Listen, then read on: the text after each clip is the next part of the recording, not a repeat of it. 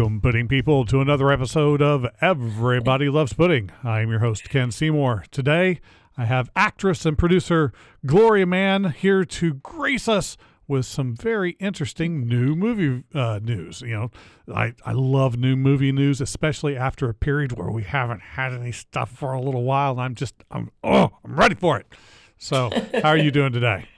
I'm good, thank you. How are you? Ah, fantastic. Uh, uh, I would say could, couldn't be better, but you have to leave room to grow. Just a little. It's always leaving room for growth. Absolutely. Well, before we get too much into into the the nitty gritty of your new film R BnB, I would like to know a little more of what it is. Uh, that has created your process and how you got started. Uh, when did the acting bug bite you to begin with? Well, I grew up with two amazing women uh, in my life. Uh, my mother, Yonka Mann, who was an actress in Florida, and her best friend, Veronica Lake, who was my Aunt Connie, essentially. Um, she came and lived with us for about 10 years on and off when I was growing up. And the day she came, my mother said, um, This is, and before she could even say her name, uh, she put out her hand and she said, Call me Aunt Connie. Mm-hmm. And so from that day on, I called her Aunt Connie and got to watch most of her movies with her as she explained films of that era. And it was just a front row seat to movies and that era, you know, the golden era of Hollywood and um, Paramount, you know, because she was on most of those films for Paramount, and um, it was just it was incredible. And usually it was just she and I. That's so, that's that's pretty amazing. Did did she ever just bust out something while you're watching the film? It was like I remember when we were doing this scene. Oh, absolutely, especially on I Married a Witch because she played uh, tricks on Fredric March. She stuck. He had to carry her, and she put like weights, put put weights on her so that he would. Oh man! Right before shooting, so she had she that was actually her very favorite uh, film that she ever did. She loved it because she used to think of herself as rather witchy and you, you know uh, she had a, a wicked sense of humor. That's always the best. So yeah. did she like guide you? It's like, okay, if you if you got you got the interest, it's like, oh well, if you're going to do this, here's here's the road you need to travel. What advice did she give you to just kind of put you on the right path? You know, she called me Glow. That's what she her name for me was, and she would say Glow. She would just turn to me every so often. She'd say Glow. Uh, just don't ever forget who you are, and don't ever be afraid to be who you are or speak up. She spoke up a lot, and people, um, you know, gave her a bad reputation because of it. She didn't put up with a lot. And looking the way that she did, I mean, I I don't know if I could have handled looking like that. Being born, I mean, I think she. I'm not saying this because she was my my aunt Connie, but um, I think she's one of the one of the great beauties and and a brilliant. I think she was a brilliant actress as well. Well, I always like to look at it this way: Joan Jett had a bad reputation, and people loved her for it. Yeah. Do you have a favorite Veronica Lake movie? Uh, it, it's hard to say. I I have quite quite a number that I've enjoyed over the years, but I, I, probably couldn't point to a specific one. The whole era just has a sheen to yes, it that you don't does. get. I mean, yeah, it, it, in a way it was it was they were still I don't know if I want to say finding footing, but you know, changing the way that the medium was being conveyed to the public and and starting the first uh, the first uh, bits and pieces that you started seeing crop up in multiple films uh, as you know the shorthand of film that you get that you start to learn. It's like oh, that goes all the way back to a lot of those yeah. films. You're absolutely right. And a lot of, you know, the, she was in a lot of the noirs and a lot of women led noirs, you know, like Barbara Stanwyck. And uh, so I, it was groundbreaking what she did, truly. So did you go straight into like an acting school? I know every every person's journey is different. I've I've talked to so many people that you know I went to modeling first, or I I had no interest in acting, but I thought I'd give it a try. Did you just go? So like I know this is the direction I want to go.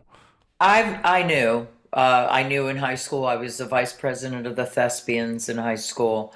Um, uh, so I knew in high school, and I my dream was to go to New York, but I wound up getting married and and having a child. So we decided when uh, my daughter was still a baby to um, move to Los Angeles. I mean, to move to San Diego. I'm sorry. We moved to Los Angeles after San Diego. We moved to San Diego, and I went to UC San Diego as an undergraduate, and then got accepted into their graduate acting program.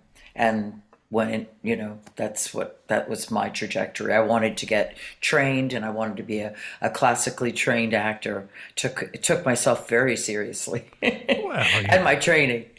So and then and then when i went to los angeles and then i moved to los angeles right after graduation got a job um, in a in a play. And then I auditioned for a brand new this is interesting brand new play a little play that was it, it, they had equity they have equity waiver in Los Angeles.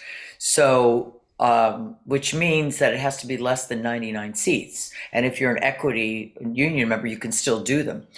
Well I got this play and there was I was the only woman in it. And there was a wonderful man named Mark Ruffalo who was in it was called Avenue A and it was wound up being his first play that's got to be a, a, kind of a special memory. What totally memory? Totally. What, what do you memory. remember? Okay, you're you're you're in the play and you're acting acting opposite Mr. Ruffalo. What do you remember most about his performance or his his scenes with you? What what what is the what is the thing that you kind of keep in your mind from that? He had uh, even then, and he was studying with Stella Adler then at the time. Uh, incredible presence, honesty, integrity. And so when you when I looked in his eyes on stage, he was always present. We we we would always just get on this train and just ride this train when we did the play every night. Never knew where it was going to go, and it was exciting. That always is. Uh, it reminds me of a question that I that I ask a lot of people that have done both theater and television and film, and if you, I mean, obviously they each have their their allure, but what about theater do you like that makes it its own special thing to you? I mean, I, I know everybody's got a preference, and nobody wants to go. I well, I would prefer to be, do all theater, but what what about theater is is the thing that that you like that makes it uh, its own personality apart from doing everything else? Well, it always feels like you're walking a tightrope without a net, and then I I always feel that when that's happening that I'm on the right track and. A lot of people don't like that. I like it. I like um, the not knowing element every single night. Um, sometimes when you have to shoot someone, a gun doesn't go off, and then you have to figure out. And if you have, if, if part of the storytelling of the play is someone's supposed to die, what do you do? well, for instance, in I did a play called The Tooth of Crime uh, at the San Diego Repertory Theater, and that actually happened. Somebody, the gun didn't go off, so somebody grabbed a knife and stabbed himself to death. and he was where he was supposed to shoot himself and it uh, and it that was that those moments are especially fun because you have to stop yourself from laughing because you're watching an actor barely basically save his own life but there's something so hysterical about it because you know what's happening and you're grateful that they got themselves out of it and finished the story, but there's something incredibly funny about it too. yeah, but there's also and you can't laugh. You can't laugh, but well, you shouldn't. well, you shouldn't. you have to, you know, turn around and Uh, do your best. Uh, it's it's it's crying. It's not laughter. Uh, see. No, right, exactly. You know, there used to be. I had a teacher, and I had a te- uh, Eric Christmas, who was uh, my Shakespeare teacher at UC San Diego, and he said, "Laughing and laughing is like this." You know, you go, and then he would say, "And crying is like this." And it, it, it was your your body was doing the same. He was doing the same thing to show us how similar. It was very funny. He was he was a very funny actor. Did a lot of work.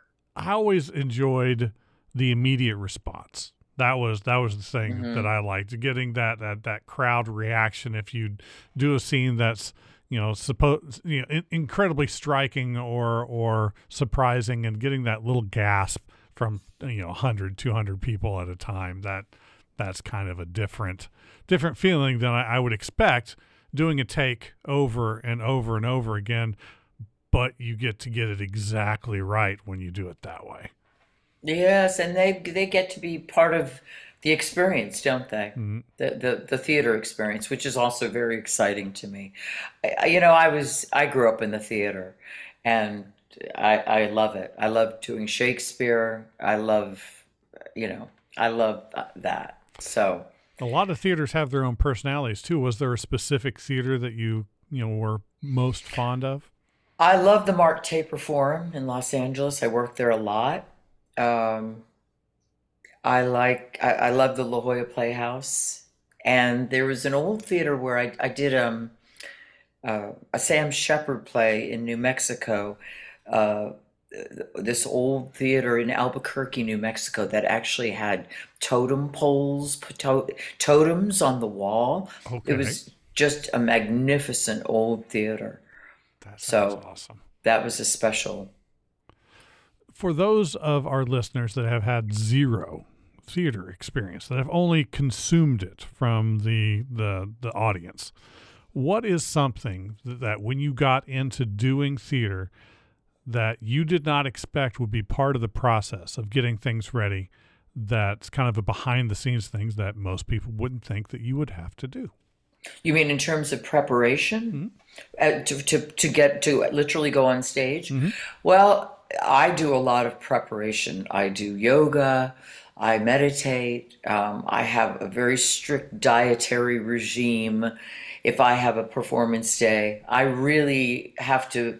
It's almost like before I go on stage, I have to kind of, okay, check, check, check, make sure everything's running.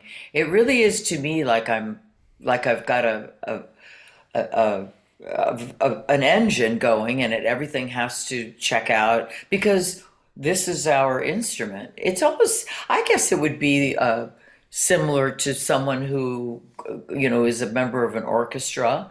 And they, if especially if they're a trumpet player or a tuba player or something, and they ha- you have to do vocal, you know, exercises to make sure that you have muscularity um, you have to do vocal exercises so that your tongue works properly so that so that you your your diction reaches the back of the house and um, you know you don't want to you just you, everything has to be in running order so to speak. Must must articulate. Must articulate. As, as hamlet says speak the speech i pray you as i pronounced it to you trippingly off the tongue oh, that's always that's always good stuff. But you develop multiple skills. All actors do, and trying to Oh, know, yeah. come up with uh, you know as much as they can to bring to the parts that they're going to do. But one of the things that I saw that you were uh, you're proficient in is as you were talking about vocalizing, singing. Uh, Yes. uh, jazz and was it blues? Yes, blues. I've I sang a lot at the House of Blues in Los Angeles. Got to sing with some pretty amazing people. I did a blues trip by myself.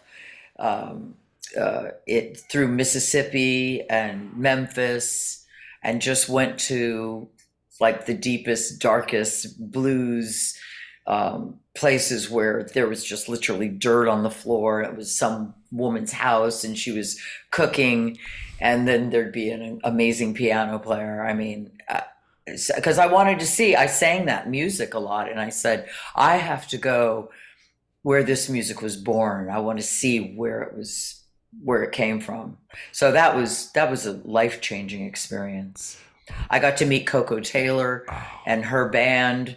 Um, got to sing with them, and it's just the people that you when you travel alone, a woman traveling alone, you know, you get to you get you really it's it's great because you you you you're open to all of these experiences. And people are very um, they all want to be hospitable and take care. So i just had the most wonderful time doing that going through the south did you ever get starstruck get a chance to perform with somebody that just uh, either just truly amazed you in the process or that you were already aware of it's like i cannot wait for this Koko taylor was one of those um, the, uh, there was some uh, somebody at the House of Blues. Um, oh my gosh, I can't remember.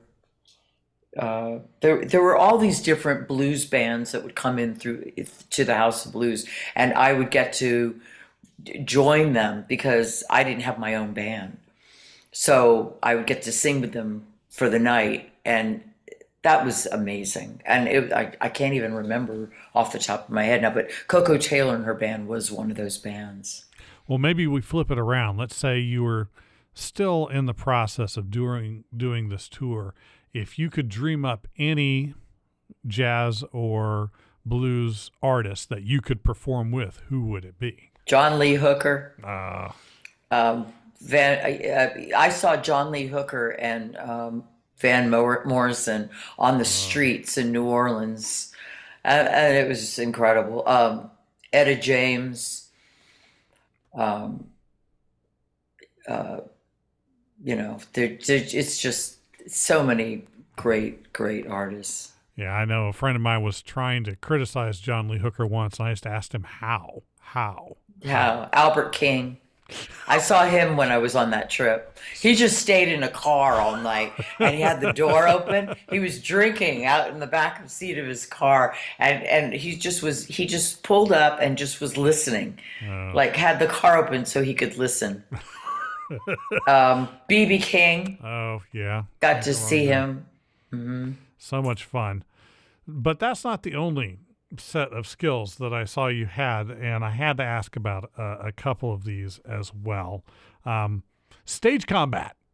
So, yes. so uh, when, when we talk stage combat, are we talking about uh, the rapier, or or were you uh, fully conversant in all of the wooden and metal implements of destruction? Well, the rapier and the and of course sword fighting, but I actually expanded my repertoire doing uh, R BnB because the part uh, called for her to be a real enthusiast, a fitness enthusiast, but basically kickboxing and there are several fight scenes that I actually had to do. We had a an incredible fight choreographer named Scott Blackwood that came out from Los Angeles to choreograph our fight scenes and so I trained for 2 months for 5 hours a day every day to prepare myself to play Jennifer in R BnB. So it, it now it go it it's gone into kickboxing and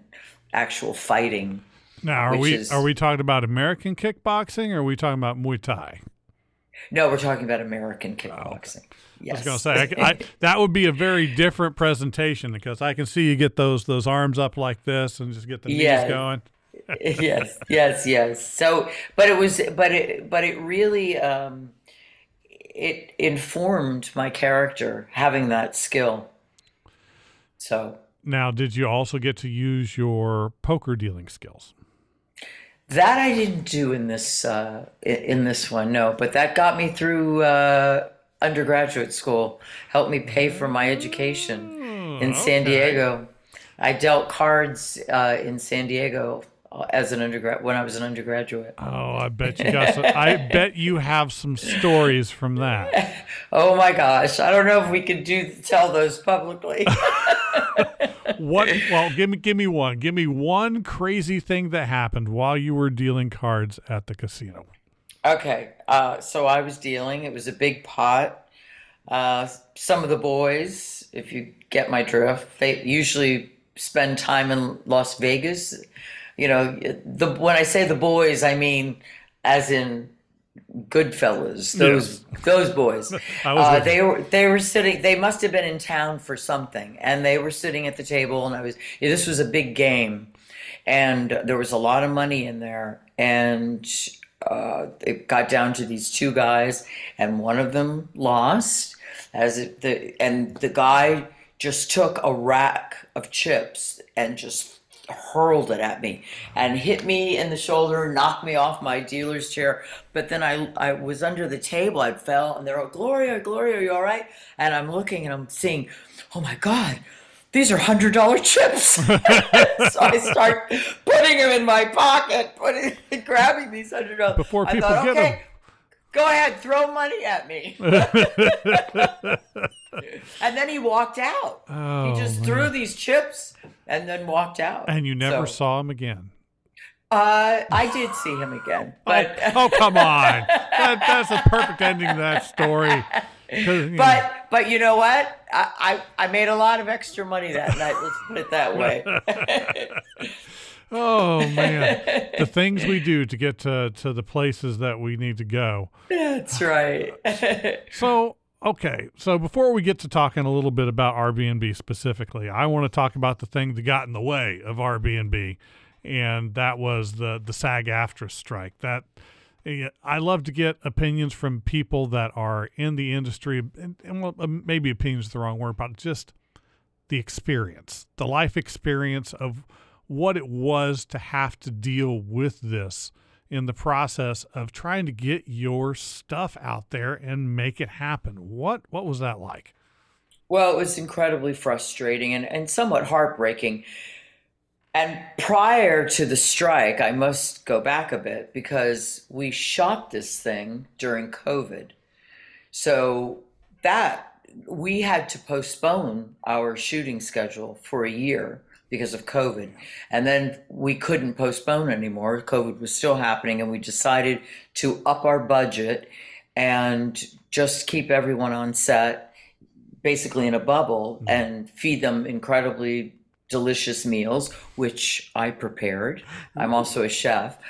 So, um, and that's another story. But, uh, but so uh, that was one hurdle for this, and and it, it created a lot of challenges. One of our uh, ads couldn't come out. Our AD couldn't come out because there was illness and because of COVID, and so eh, people had to wear a few different hats for a couple weeks. Um, jumping to our release date, which was October 3rd, that happened, of course, as you just said, during the strike, and we couldn't talk about it. We couldn't, and as an independent, we had gotten dis- we got distribution. We had the premiere, as I said, in um, February. We all of our papers and deals were done, but we couldn't name the platforms. We couldn't. I couldn't. I've turned down about twenty inter- interviews. Um, so it, that was fr- you couldn't talk about it. It was like, oh my gosh, we did this. It just it just felt like uh, like you were left at the starting gate, and the train had take you know, and it it, it that the race had started and you were left behind. It was a it was a scary feeling because as a producer, you know, we have I realized the importance of making sure that our investors get their money back. So we all started to say, okay, well, it won't be too long, and you know, but the, and we had to obey the strike. I wasn't going to not obey the strike. Uh, it was an important strike. So um, I'm grateful that it got, you know, taken care of before January because um, it now we're. I think that it, since it only it just happened in October, we dropped. We've been able to kind of make up for a little bit, but that was incredibly difficult. I couldn't go to any film festivals no inter nothing couldn't you know and i'm i'm not the only one a lot of filmmakers couldn't do that. Uh, but i think it's especially heartbreaking for an indie filmmaker because we rely so much on ourselves to do a lot of the legwork. So we don't have a big studio backing us or doing our publicity for us you know. So it was challenging definitely challenging. So I, and that's kind of also something I was I was curious about because you know again, as a consumer uh, on on the on this side of the divide where we just get to see the finished product. And occasionally we get to see news stories uh, about the things that happen and th- it's going to paint everything in a very specific color. So we see we often see in especially in the SAG AFTRA thing that you know these large studios just you know making it so difficult for the individual writers and actors to be able to make the living they need to make. But my question is as a producer trying to get money, you're not always dealing you're not dealing with the people that are being labeled the villains here in this. You're dealing with the I mean you're you're dealing with people that are getting getting the funds that you need to to make the film, but I have to I have to imagine that it's a slightly different animal that it's maybe not what people expect that it is. What what is it like to try and get the funding to put a project like this out? Well, it's difficult. I mean, you know, especially when you don't always have gigantic recognizable names. Uh, I'm talking gigantic, like Margot Robbie or, you know, um, or Denzel Washington or Viola Davis, you know. Right. Um, so that's that's challenging because they immediately say their first question is who's in it. So we have to have some track record uh, within the context of our filmmaking skills I, was in it, so that was something.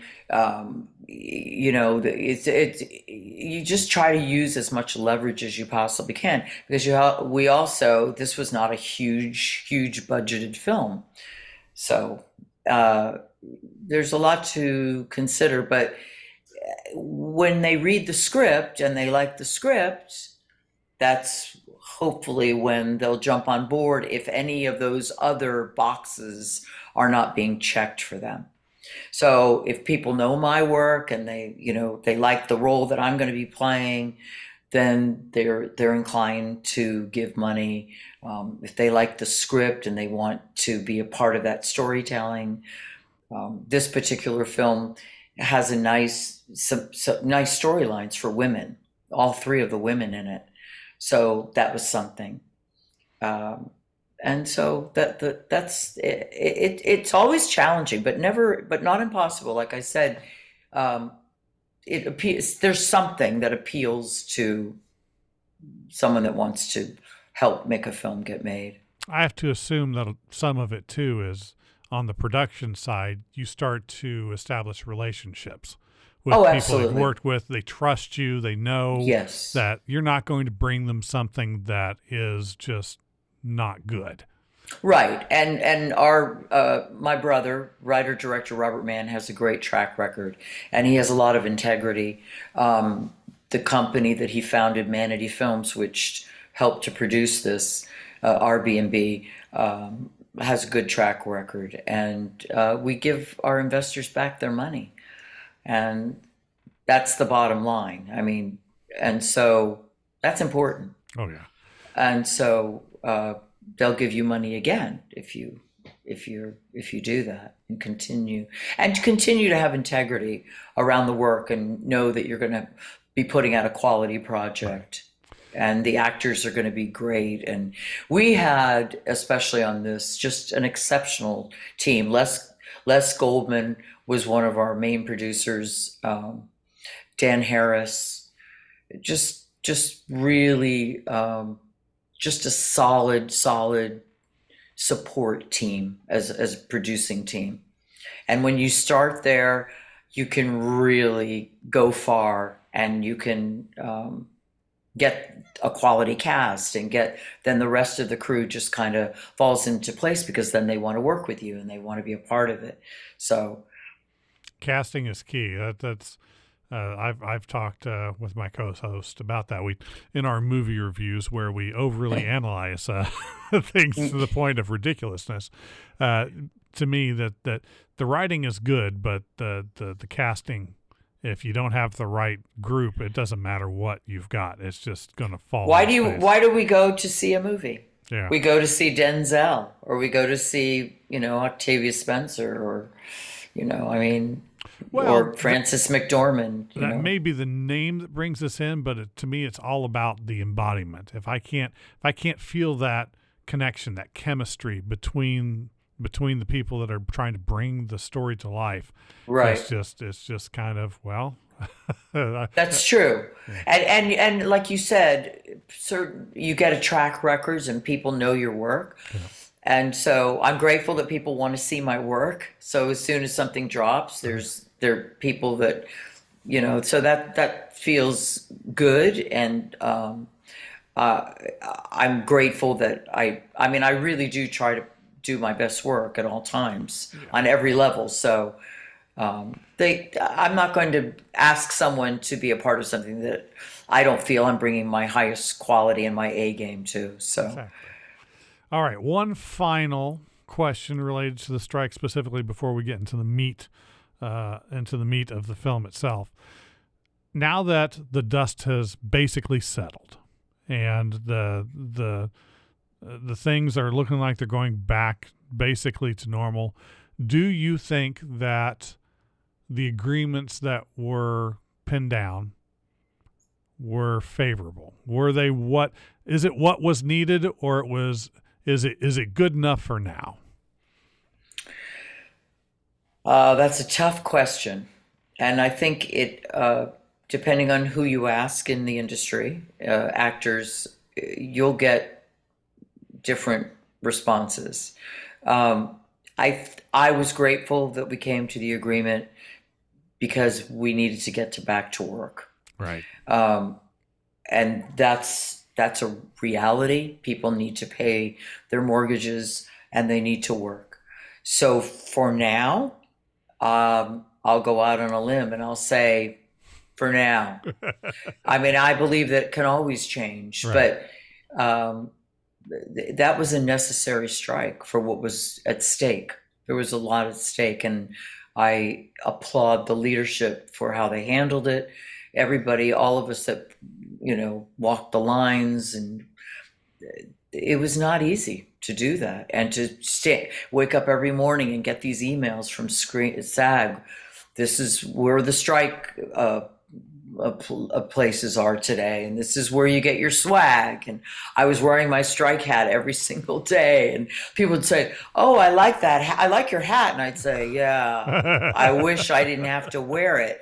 I mean, it's so strange. The real what the reality was. Yeah, the swag looks really cool, you know, it's bl- SAG, black and yellow swag, but but the, the the reality is that a lot we were out of work and we couldn't promote and so to answer your question i will say that i'm glad it's over and i'm glad they were able to reach the agreement that they reached because i know that that was not easy so Yeah. um, there was a I, I think there was a miraculous I, I don't use that word lightly but there was a miraculous element to it if you if you get my I, I know exactly where you're coming from. yeah I was about to like, do you like my new hat? It is both stylish and inconvenient. yeah oh, well, tell me about R BnB. I'm getting I'm getting suspense thriller vibes. I'm getting uh, uh, a little bit of not last girl standing sort of thing, but you know that kind of uh, kind of fight fight for your life impression. Tell me a little bit about the film. Well, R BnB is a film about uh, a, a wealthy couple. Um, Ryan Davies is my brother. I'm his uh, older, overprotective sister. He's married to a younger woman named Mia, and they decide to go uh, for to celebrate their first wedding anniversary um to upstate to an Airbnb. And they stop at my house on the way um, because he's just gotten out of the hospital due to an, an ulcer. He's a very type A, overworks, um, you know, makes a lot of money. And so at the beginning of the film, he stops at my house and I'm giving him supplements and saying, make sure you take this and make sure you call me. And, you, you know, and, and it's obvious that I'm not a fan of that new young wife. There's that. That's Some established right wagging. All right. Exactly, a bit of finger wagging, and uh, more finger wagging occurs later on um, in a scene between he and I. But um, then they get to the place, and the couple that owns and operates it uh, are are quite unusual. Uh, you know that they're you, you realize they're being just a little too friendly. You know, a little too friendly, wanting to interact with them a little too much. And so there's that piece of it. Then you just see these other two characters that go in and weave in and out. And this, there's a voyeuristic sort of feel to it. And that kind of um, indicates something that's going to be happening later on. I don't want to give too much no, away no, no. but um, but it definitely is a psychological thriller. Has a little feel like Get Out. Um, it drops those psychological Hitchcockian breadcrumbs along the way, which I always love to have. Um, sort of a North by Northwest. No, no, psych, no psycho vibes in this one. Ah, there's a there's a bit of a psycho vibe in there, a little bit, um, slight, slight. There's a little shower scene, yeah. but um, but so then as the as the film progresses, um, they get themselves in. You realize that they are they're in quite a bad situation, and then um, I can't get a hold of my brothers, and so that makes me suspicious. So I go looking for him, Charge to the And- rescue. kind of like that. I like it. I like it. So A little, yes. what is it about suspense that appeals to you in, in telling a story? Where does that hit your need as as a as a storyteller? I love psychological thrillers. I love, uh, I loved Hitchcock, especially. I loved Get Out. Um, I just feel that that it, it, it, they're usually quite smart in their storytelling, and I love the the the uh, dropping of the breadcrumbs to follow a story because I find it very satisfying and kind of scary at the same time, and um, sometimes um, ex- and exciting. Can be very exciting, and especially when in, when the storyline has women uh, telling these stories. Um, that appeals to me, of course. Um, my character has a wonderful arc, um, and they in this particular story women get to do things that you know a lot of the times they're not allowed to do so that's that's appealing Takes a non storytelling takes a non traditional approach to A bit. the roles that are played because Yes. you, always still Yeah. have to have those roles filled, but who fills them can change and how they fill them, right? exactly you have to kind of think linda hamilton Right. in, in uh, f- for my character someone Oh, yeah. so i've had a couple people say you know that they they they equate that character with who i the character that i play in this so um, That's that's a good that's a good thing to be but I, I yeah that's not bad right Right. yeah So okay, well, if you had to, I, I know this is slightly off, just just a smidge off topic, talking about um, liking the the the thriller kind of film. If you had to pick your top three thriller films, what would they be? Well, I love uh, North by Northwest, um, Get Out, and I I know this sounds. I really love the older ones. You know, I, I would say I loved Hitchcock, so I would have to say um, The Birds. Ah, yeah, that's classic. Yeah. I, I, I, for Hitchcock, I was I was always a big uh, rear view window kind of Ah, kind of fan, but got and it, it kind of made me this this film specifically made me think of that at least in terms of um, flavor. I can I can see that. Uh, just trying to. We were talking about the, the the nature of the the bad guys in this, the, the voyeuristic side. Well, Yes. having that flipped onto the viewer, where you are in that position, is always kind of an uncomfortable proposition to do, Yes, but it's It necessary. is. It is, and and I can say this without giving too much away. Um, they realize uh, after they've been there a bit that they're being videotaped. Hmm. So As long as it's Betamax, I mean, that's the uh, they're being there's cameras on them. yes. And a lot of I've I've talked to a lot of people recently that say that that's their work. They don't stay in B and B's because of that exactly. They think there's there's cameras There's, there's watching. them. always a fear of that. It's like, why is that doll pointed directly at the bed? Get it away. yeah. Uh, so, uh, okay.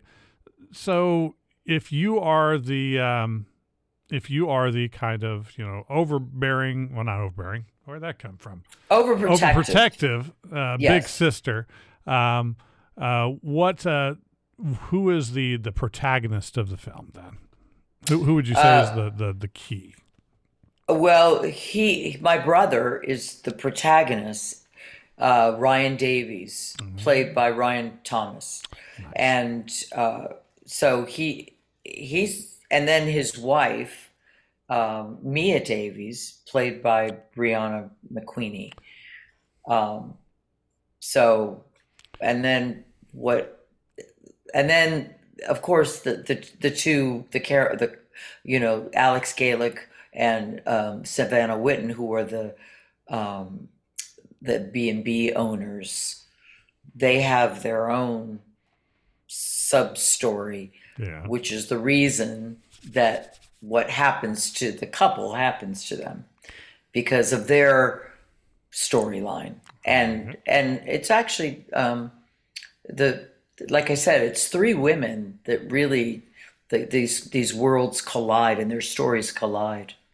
in the process of filming, uh, since you got the training in the kickboxing, did you get to really lay into any stuntmen in the process? No, Oh. no. The only thing that someone got to lay into me is that Savannah and I had to do this one particular scene. It's a, really a pivotal scene, and it was dangerous. Um, and she had to literally jump on my back about 40 times. Uh, Jump.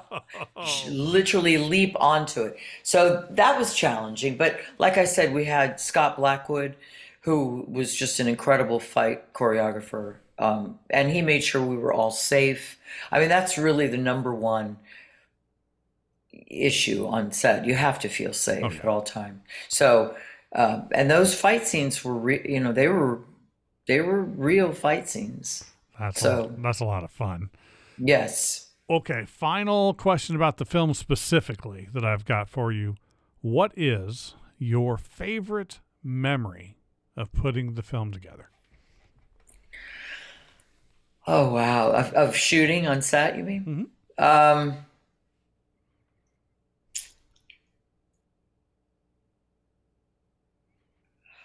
I would say that it was the fights, the fight scene, and especially when I come back.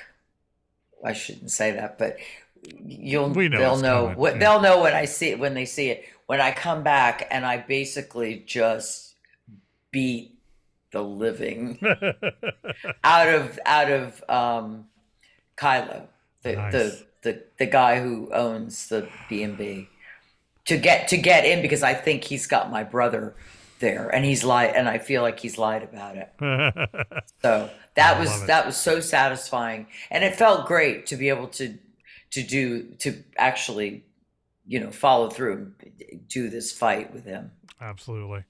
All right. So we always have a couple of palate cleanser questions at the end of the interview, just kind of uh, personality boosters, at least happiness boosters for me, anyway. Um, so let's start with. Uh, we have a food named podcast for a reason. We love food. Food brings people together. So, and you said I'm you're a chef. that. You're a chef too, on top of this. So Yes. we, we ask about the the food that most people love that brings everybody together, but yet still somehow divides us, pizza. Are you a pizza person? And if so, Ab- what kind? Absolutely. I am like straight up margherita. Um, you know, I that's my favorite. Just a simple margherita with a little basil.